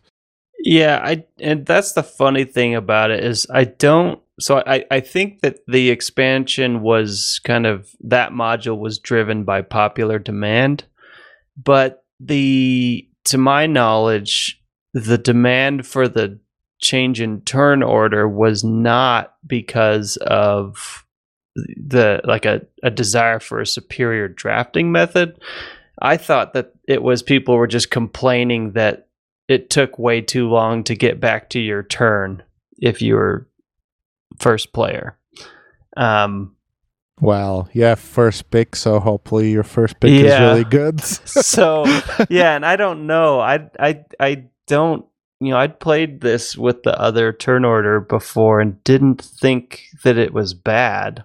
And you know, maybe no, I, I definitely I'd, don't think it's bad. I think it's just better because yeah, you yeah. obviously take last die or what a last you take a die last, but you also take a die first. So arguably, it should be again like it's it actually is worse if it's balanced. So you're like I say, you're if you're first, I think you're always kind of hoping for an unbalanced roll in uh, Grand Austria Yeah. Hotel. Yeah. Yeah, so I I don't know that that's a module that I'll always want to play with. Maybe at four players it matters more, or maybe like you said, we just didn't appreciate it. But that's a that's an example of a module that I could probably live without because I, I just don't know that the the push for why it exists was based in design more than just like people wanting other players to take shorter turns, in which case that's not a design problem, that's a player problem. Yeah, maybe. Uh, also, I kind of have a pet peeve around like taking first action as an action in a game. Like in general, I think I kind of don't generally like games that make you do that or that you have to do that in. Um, there are some exceptions, I guess, but in general, I wish no one ever did take first player as an action. I wish it was always dependent on either some kind of track, like first player is the last player and like victory points or resources or something, or it's like built into something else as part of the game. You know what I mean? yeah. Like yeah. I, I, I hate games where like one of the actions is take first player and the game is very like dependent on that. Uh just kind of just always kind of annoys me. So that's just like a pet peeve of mine. So that that's probably why i especially didn't like that expansion. I feel like rotating and snaking is just fine in grand austria or something. Yeah, and and thinking back on uh, our discussion of Smartphone Inc. earlier, um, I think that they did the the turn order just fine in that one. It was based on basically it's where you are in the points, and then they kind of had a secondary turn order that mod you know shifted during the round depending on where you're pricing your phones and Uh, stuff. actually, it's the opposite, which I think is more of a problem. I wish it was that way, but it actually prices first and points is second, I believe. Well, but uh, your turn order on the price track is set first at the start of the round by your position on the point track. Yeah, yeah. But I mean, like, if you have a lower price, you'll go first. That's what I mean. I wish, But if, you you're had lower. tied, if I wish it was tied, actually the opposite. Back to the points. Yeah, yeah, yeah. If you're tied on price, I actually wish it was the opposite. I wish if you're lower on points, you always go first. However, if you're tied on points, I guess I don't know, whatever, then you would base it on price. Uh, that will never happen, though. So basically, it will be always the first person with the fewer points goes first. But that's the way it is in actually Power Grid or something, and it does induce some weird like strategies of like trying to be just one point behind someone else and like specifically slowing down your game and taking bad action so that you're first the last round of the game. So it's it it is prone to some other weirdness there, but um, it is an interesting uh, thing in games in general. yeah. But anyway, yeah. What do you think about the Lorenzo expansion? Actually, because actually, uh, I'm very divided in my mind on that. Uh, it's an expansion which basically introduces a fifth player, introduces a sideboard of a fifth tower. I don't know if, well, the game is about like kind of cards and going on these towers and stuff. And it actually introduces these uh, random tokens of pulling out of a bag and getting random resources in, in a lot of cases by going to that fifth tower. Uh, what I actually want to say about it is uh, spoilers, is I. I think it's interesting that they added something to the game, but I actually feel like the base game was like really kind of perfect in some ways, and the expansion feels kind of tacked on, and it introduces some really weird stuff into the game, which previously was very you know, kind of like felt complete. Now there's these weird cards and a weird bag with like sort of a push your luck element almost. Not really, but kind of sometimes it turns out to be that way. So you're like hoping to pull something out of a bag. Uh, just kind of weird. I don't know. Did you actually have you played it before? Yeah, I've played the Lorenzo expansion twice, I think. Um, and both times I played it, it's it's good. Um, but like you said, some elements of it feel kind of tacked on, and certainly the production of it just felt rushed and I don't know, just disjointed because like the way all the materials are presented doesn't make sense. The I don't think the names of the family cards are alphabetical in the in the Oh, rules. yeah, the rule book. There's like errors, printing errors. From that perspective, Yeah. yeah, I agree. Yeah, so there's just some weird stuff. I don't mind playing with it, and may- uh, maybe I haven't played the base game enough without the expansion to appreciate the base design as perfect as you say. Um, that being said, I have played without the expansion, and I didn't miss playing with the expansion. So maybe Yeah. that's an indicator. Yeah, no, that's exactly how I feel about it. Is like I went and played the base game a couple of times after the expansion, and I was just like, this is just fine. Like, you don't really need this expansion. Like, it's it's a thing, but I don't know. I, I feel very divided about that one in particular. I feel like uh, it's just a kind of unnecessary um, in a lot of ways. So just yeah, just that's weird. an interesting question. Um, because some of the some of the expansions that that I mentioned, um, you know, the Tzolk'in expansion, the Great Western Trail expansion, I am totally happy playing the games without those expansions. Um, probably not as much Isle of Skye. I think I prefer to play that one with the expansions uh, of the ones I mentioned, but yeah, I don't know. So it's it's not a prerequisite for me that to like an expansion that I like feel that I have to play that game with the expansion every time. But like you said, it is kind of telling um, when you're kind of ambivalent toward, or you know, I guess uh, apathetic. Like you just don't care, or maybe you prefer it without the expansion. Yeah, I don't know. Yeah, there are some some like that that I could just mm, mm, mm, I'm fine playing the games without them, but whatever. Yeah. Um. uh, that was gonna say there's another topic that you wanted to get into, like uh deluxeified versions or in big boxes or whatever. I feel like those are basically like cosmetic expansions in a lot of cases. Yeah. And unfortunately, I'm very cynical about them and I really don't like them, is basically how I feel about them. Uh, the actually one ridiculous thing, well, the first ridiculous thing was like uh, the reprinting of games and including like a really tiny expansion in the reprint that you kind of want to get. Actually, speaking of which, we're just talking about uh, Rails to the North. Uh, expansion of gosh what is it the great western trail uh, there is a reprint coming of great western trail which is basically the exact same game like it's exactly the same they did some graphic design changes but i mean it's it's like did it really need an update after like four years or five years i don't think so but there is like a small expansion i guess of like these cows that upgrade themselves or whatever so because of that it's just gonna keep taunting you in your mind of like you should have got the expansion man you should have got the expansion if you oh, wanted no. if you wanted those special cows, you'll never have those special cows if you have the old edition. But everything else is the same. So it's just like a, basically Yeah. a cash grab on people who like uh, Great Western Trail a lot, Wa- in my watch opinion. Me watch me eat my words, but I think I'm not going to get the second edition. I will But you'll never have the cows. stop talking to me about the cows. no, I will definitely get the other versions. I think where they're going to Argentina and somewhere else. Um, but New Zealand, actually. Yeah, New New. Zealand. Because someone was like, I'll definitely get New Zealand. They probably like New Zealand or something. Yeah, or maybe but I'm they're from New Zealand. Sorry. Anyway. Yeah, I, I I don't know that the self-upgrading robotic cows is enough to get me to buy an entirely new copy of the game. They're kind of like the gene modifying sheep in Hallertau. They upgrade themselves and live longer and eventually become immortal. Yeah. Can you plant sheep. can you, You plant them in a field? Uh, not quite, but yeah.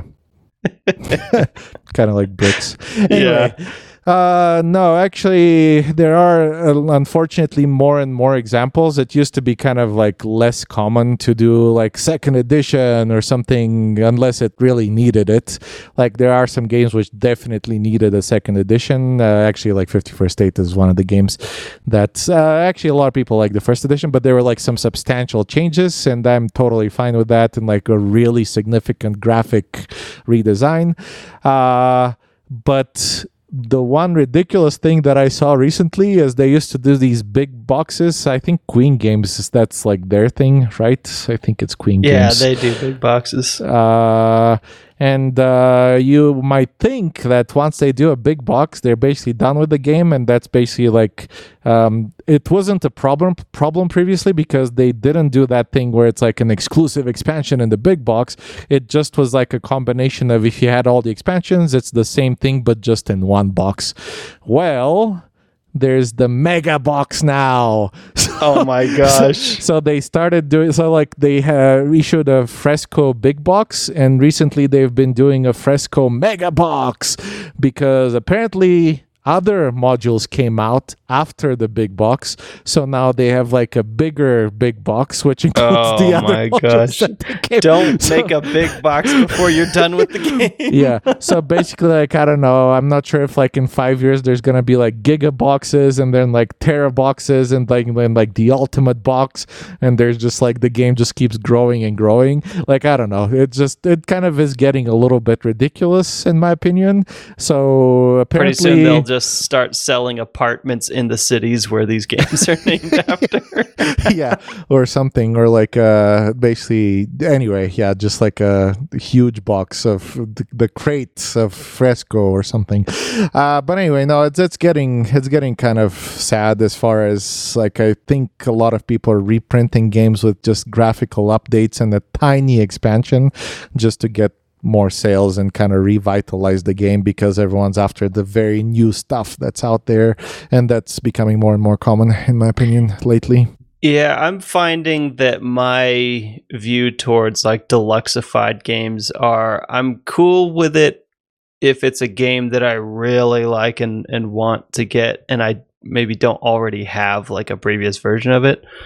Um, but I don't I don't get why there's like some of these first time games or first time designers, maybe first time publisher that is doing these enormous deluxeified things for games that like could absolutely suck, you know?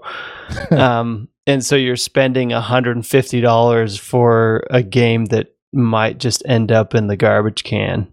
Uh, well that's mostly just kickstarter I think. yeah, I mean that's that is Kickstarter stuff. But I mean, so for me, you know, uh, uh, of a Vital Lacerda game, I'm okay with the deluxeified aspect of that. I wish that they weren't so expensive, but like, that's the only way they're available. Um, I kind of have mixed feelings, although I do have a copy now of Rococo Deluxe because it's like a forty dollar game and a hundred plus dollar box uh, the deluxe version anyway. Uh, but it's it's a really good game, and so I just wanted to have it. And I think the old version is kind of just super out of print and not available. Um, but yeah, I definitely uh, would not want to give the deluxe treatment to every game because that would make this hobby a lot more expensive than it than it already is. yeah um some of the stuff that i see like actually um i have the old version of whatever rococo and i had like zero problem with it and i don't feel the need to upgrade to the new one. I don't think the art is actually that much better. I like the old art just fine. I was gonna say the deluxeified thing was a tmg uh thing uh tmg what is tm taste tasty minstrel games that we saw how that worked out for him. uh actually i was gonna say about that some games that they issued I actually would kind of not really buy not deluxeified actually Orle- orleans comes to mind because the way the what's deluxeified in it is the tokens that you draw out of the bag and i think the difference is large enough to where it's kind of really annoying to not have the deluxeified components so like if my approach to those kind of games is like if I don't get the deluxeified, I get nothing. Yeah. Unless I really like the game, I guess, and then I, think- really try to find the deluxeified. But something like Crusaders, like there's a dual layer board, I think is the difference. And like I'm just like whatever. Like who cares about the dual layer board? I think the game is fine without the freaking dual layer board, so I can totally skip that. But there are like some annoying things about deluxeified components that I kind of feel like you're just missing out on too much if you don't get the deluxeified version and that's just Yeah. unfortunate because they go out of print and people try to scalp for them and it's just sad so yeah That is true. I think some deluxeified comp- elements of games are kind of contribute to the actual gameplay. And in that case, I'm totally cool with it. I think actually Capstone is pr- is publishing Orleans now, so Oh, they're like redoing it. Maybe, hopefully, they're gonna do the plastic tokens or whatever. The wooden tokens is what the deluxeified thing is. So instead of wooden tokens, you get paper tokens, which are thin. So imagine like basically the geek up bits of uh whatever it's called that explosion game not witch's brew something you're brewing a potion and it explodes in your face push your Potion luck Explosion. no Wait, what? Which one? it's like Cubitos, but not Cubitos. It's a Oh, push your luck Quacks. game. Quacks of Quedlinburg, yeah. Uh, basically, actually, I think Quacks suffers from the same thing. The base game is fine, but you definitely kind of want the GeekUp bits, which is the plastic bits that you draw out of the bag, because that's what you're constantly doing. And actually, they wear out if you have the paper ones. We played uh, someone's game like five or six times, and they started like literally wearing out because of the shuffling around the bag and just touching of the tiles. So I feel like they should have. Uh, maybe they're gonna do that with Orleans. Like if they don't print the wooden tokens, someone else will, and you'll have to just buy them separately. Maybe that's the way it's gonna have to be. I think uh, BGG has the GeekUp bits, so there's always those, I guess. Yeah, I guess they started filling the gap between like deluxeified and not deluxeified because I think sometimes it does make a difference. Geekified. Yeah. Kind of expensive though to deluxe fire stuff, but if Oh, you play yeah. the game a lot, it's probably worth it. Yeah, there's certain things that are worth it, and then certain things that are not. Definitely not. Yeah. Well, anyway. All right, well, I think that's our topic for the day. Uh, did you want to bring up a couple games on your horizon? No, just kidding.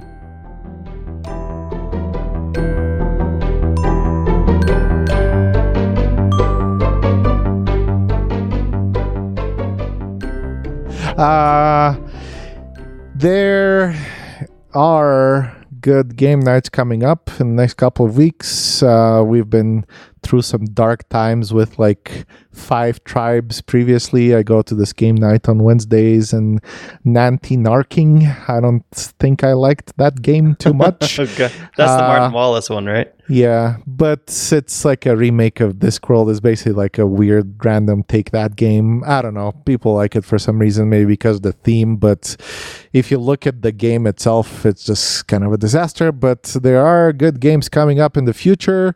Um, basically, as far as new games on the horizon, haven't really kept up too much on anything really new coming up. Uh, the Kickstarter stuff actually has slowed down for me quite a bit recently. I don't I don't really see any super compelling games on there.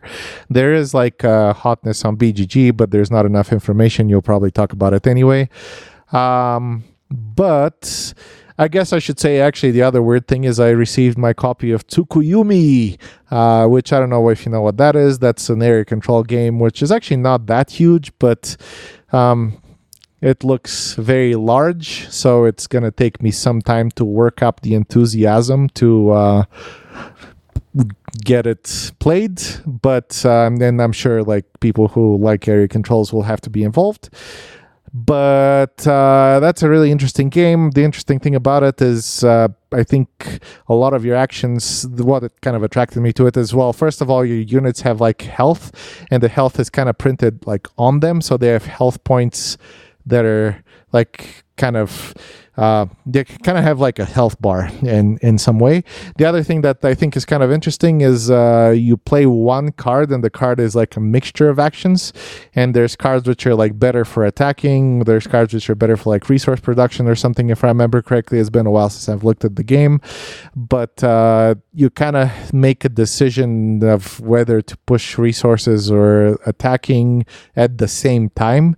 And there was an interesting kind of system around that. Is like everyone just plays one card and a bunch of things happen. And there's very asymmetric factions, obviously, which kind of attracted me to the game.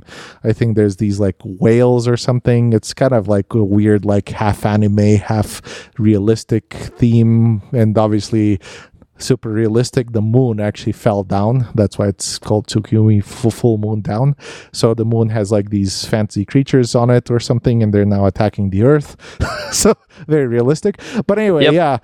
Um, it's gonna take me a while to get the enthusiasm to actually play it, but I'm expecting good things out of it. So hopefully, it's not gonna disappoint with the changes that they made. I'm a little bit scared actually, but we'll see. Um, hopefully, if I hate it, uh, yeah, we'll see. I'll, I'll unload it to someone for a loss, sadly. Uh, I was going to say there are some old games coming up on the Wednesday, Wednesday game nights. Other than that, uh, I'm looking forward to, oddly enough, in a couple of weeks. Actually, next week is Gaia Project, so I'm to get to play it again, which is awesome. Uh, Spirit Islands is coming up, which I'm super excited about because uh, it's my opportunity, I guess, to play those game. yeah, it, it is a good game. Uh, those games that for some reason, like I don't know, again another game where if it's not an organized game night like this, we probably wouldn't get the enthusiasm to play it. But there's a game night coming up with specifically the game designated for it, so I'm super excited about it. Um, also, Underwater Cities and Terra Mystica, so those are like it's gonna be some pretty awesome game nights of Gaia Project Terra Mystica again, which I really like, and I have wanted to replay Underwater Cities, which should be pretty fun. Um, it's yeah, I been a picked up a time. copy of that, so I need to play that as well. Yeah. Yeah, it's been a long time since I played it. I still don't know how I feel about that game. Every time I play it, I'm like, do I actually like this or do I not like this? Is this even and fun? I just yeah, that that's actually true. Yeah, then I just I can never decide whether I like it or not because it's a really strange game where I feel like a lot of a lot of it is the game playing you, but you are also making some minor decisions and like which kind of escalate towards some major decisions and I don't know. It you'll see what it is, but it's always kind of like is this game actually good and i can never decide if i like it or not so it's really really strange for me That's a Um, mark of a good game. It keeps you undecided. yeah it's like i don't know maybe it will just eventually go out of print like it usually does with me and i'll, I'll be like oh crap i actually didn't buy it well, I'll it's just super never- unavailable right now. Oh, yeah, but I don't think it's like out of print. I think people they have plans to print it in the future, whereas some games are like just gone forever.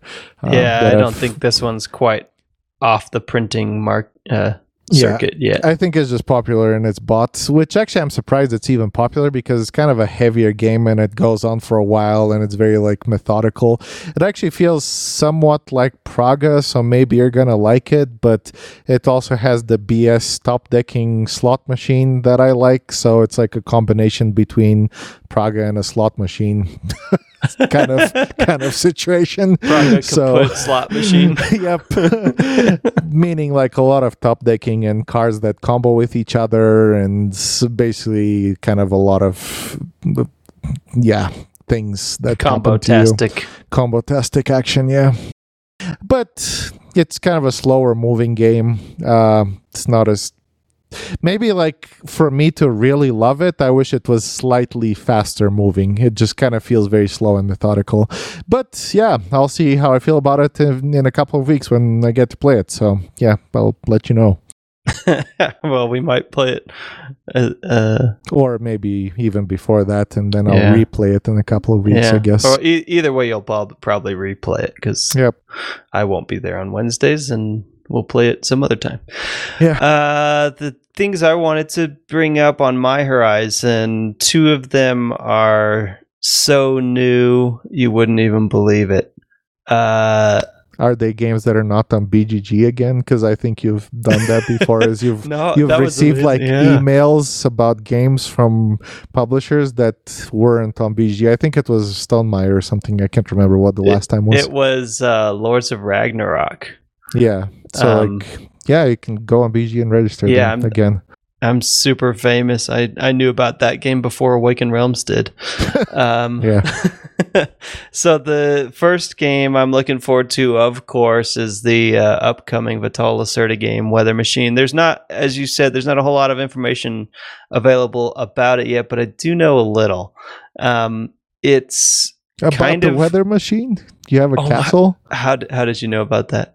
Weird. Uh, yeah. So it is about a weather machine, but it's it's kind of like a steampunky, but from what I can gather, not like goofy steampunk uh, theme. Of you've got this machine that can affect the climate of the world, and it's gonna be a mixture of tile placement, worker placement. There's an action point economy and some set collection aspects of the game. But what I think is going to be kind of fun to play with is that supposedly, um, you know, the the weather effects that you cause in one region ripple into other regions. So I think that there's going to be kind of a lot of interplay and interlocking mechanisms, which is really typical of uh, of a Lacerda game.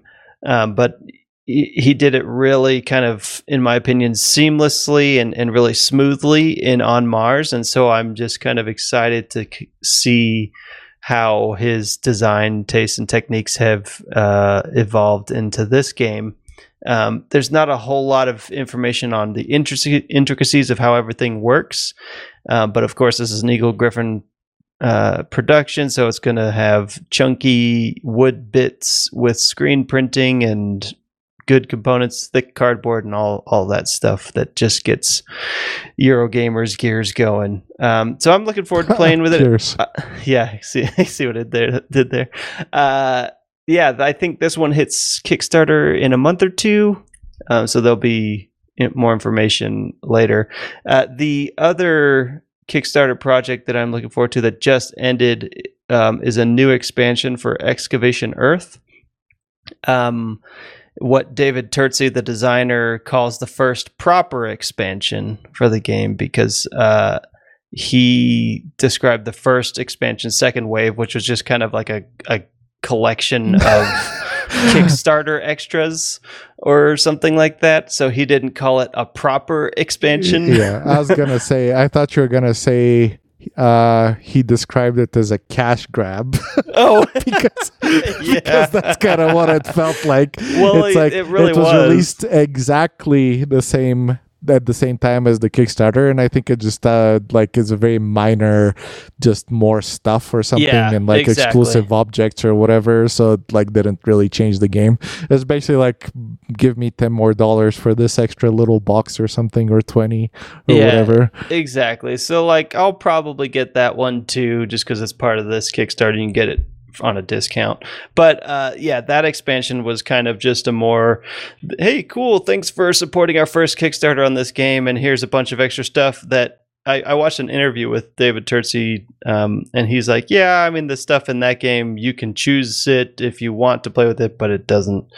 It's not really like earth shattering or changing the game. But this next one adds in some new stuff. Um, it's a little bit, I think it's modular. The main module is adding um, a shared museum board where you can uh, you can take your rather than selling your uh, human artifacts to um, you know your buyers on the private market, the alien market. Uh, you can take your stuff and sell it to museums, which has more games of you know selling to the right museum patron, I guess, or curator to get scoring bonuses, instant effects, or end game uh, things. There's also a module that adds reverse engineering cards that seem like they add uh, sort of in game uh, powers.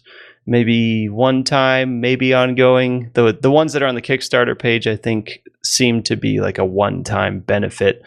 Um, Actually, there is one that looks potentially like it's sort of engine building. Um, anyway, so it's uh, adding. It doesn't seem like an enormous expansion, but it just seems like it's adding another option to the game, which could be good for this one because this game kind of does ha- have a flow, you know, where you go out onto the earth, you excavate the uh, types of artifacts that you want to then go sell them to a particular type of buyer. So it does kind of have a flow, and this, I guess, present this expansion will present just another option um, for for that. And I think you haven't played this game yet, right? Mm, no. Okay, well, we'll maybe get. You, I have a copy, so we could do that for you soon. But Yeah, I actually saw the expansion and I was curious if you're gonna be interested in it, and it sounded like you are. So yeah, yeah, yeah, I'm interested in it. Um, I actually quite liked the. We haven't talked about this game yet because you haven't had a chance to play it yet. I think probably we'll do that soon. But uh, yeah, I really like this game. Um, so we'll talk about it in the future when you've been able to play it. But yes, I think that this expansion is going to be pretty cool. Uh, the other game that I'm looking forward to playing uh, is not a new game. It is a game that's been out f- so long that it has, I think, three editions and a deluxe version. Uh, Dominion. Just kidding. Yes, actually, it is Dominion. no, um, it's Yedo. Uh, so Oh, yeah. Yedo is a worker placement, contract fulfillment. Um, I guess trading game. It has a trading element in it. Um, yeah, it's just uh, it's one of those games that's kind of on a pedestal as uh, as a really good worker placement trading game, and I haven't tried it yet, but I've picked up a copy on the cheap from the game swap room at SaltCon, so I'm looking forward to playing it uh, sometime soon. Oh yeah, yeah, yeah. I looked at this game previously, um, and I am interested in playing it. I think there was a recent Kickstarter or something. Did you get the recent Kickstarter edition? Is that the edition you got, or like the old one? no, can't I got the. Um, let's see. There's. I'm checking out the versions from. There's a. Yeah. f- There's a, basically the, the- original game. There's probably a second edition. I think there's a Kickstarter like last year or something like that, or two years ago or something. I remember looking at the Kickstarter and I really looked at it, but ultimately I decided against it. But I'm fine playing it. I'm kind of curious what it is. It looked kind of dry and uh, kind of long, actually, is what I've heard. Maybe. yeah, it can be So, long. Yeah, that's that. I'm not sure. Hopefully, it's actually a good game. I've heard the name quite a bit, so I'm kind of curious what it is. Yeah, so there are three editions of the game. I think my edition is the second edition. And yeah, I- yeah. So I- I before looked- the Kickstarter last year or whatever. and that the Kickstarter edition is actually completely different. uh, so Board and Dice did that, um, and they did a all out, you know, bells and whistles game of Yedo. But so I have the second edition, I think, and I looked up the differences. I think the second to third edition was just a couple of like clean up things in the rules and nothing really drastic. But I picked it up really cheap at SaltCon, Huh. so. Interesting. Also, really strange. The old edition, as I saw, it says 120 to 180 minutes. So, yeah, kind of on the long side. The new edition, they have it listed at 60 to 90. I don't know if they're like being optimistic and trying to like draw people in and lie to people, or did they, They maybe- change the game? I don't I know. don't know actually. Maybe they did because uh, yeah, they- it's it's kind they- of a longer game. Yeah, they had to have changed the game a lot to shave off like one and a half hours, basically like half the time at, as the previous game supposedly. So I'm kind of curious. I didn't really pay attention in a lot of detail what they changed, but yeah, that's weird. Or maybe it's Yeah. just wrong. Maybe they're just like, oh, 60 to 90, but like Yeah. realistically, you get it, and it's like two hours, and yeah. Anyway, It's one of those boxes where you just look at them and like, I know you're lying to me. yep. yeah, well, my think- my edition is uh, 120 to 180 minutes, so buckle in. Yeah, I was gonna say when it came out, like 20, I think something. The original edition, I think, is even before 2010. I can't remember what year it is. Uh, apparently, it's actually 2012. Just kidding. I think it was more acceptable to have like slightly longer games. Now the trend is like really fast games and like under two hours for sure. Uh, lately, I'm fine with playing kind of a longer game though, so Yeah. not really a problem for me. This one does seem like it would belong to. I've read the rules and. You know, it, it's got worker placement mixed in with set collection things, and then there's an auction and bidding round where you're bidding on a variety of different card types, and then you there. I think there's like a trading component. Uh, Yeah. So yeah, there's, kind there's just like a, phases. I exactly. There's a lot of things that happen, and then there's this um, mechanism in the middle of the board where there's like I think this guard that's kind of patrolling the different areas of the city because that's where the Yeah, I actions are. vaguely and- remember actually looking at it, and yeah, they're like uh, gives you a drawback or something, or yeah, it, something. or it locks down remember. certain Yeah. sections of the city. So you're trying to affect where that is, so that it locks other players, and you can do your actions, and they're trying to do the same thing. So I think there's just a lot of a lot of moving pieces in in this game. So I think Yep. That's uh, very conducive to a long playtime. Yeah, but I'm interested in this one for sure. Actually, Eggertspiele is really good publisher, and yeah, yep, should Yep. be fun. all right, well, that's all that's on my horizon for this week. Yep, sounds good. Okay, well, we'll call that an episode. Thanks for listening, everybody. We'll catch you next time.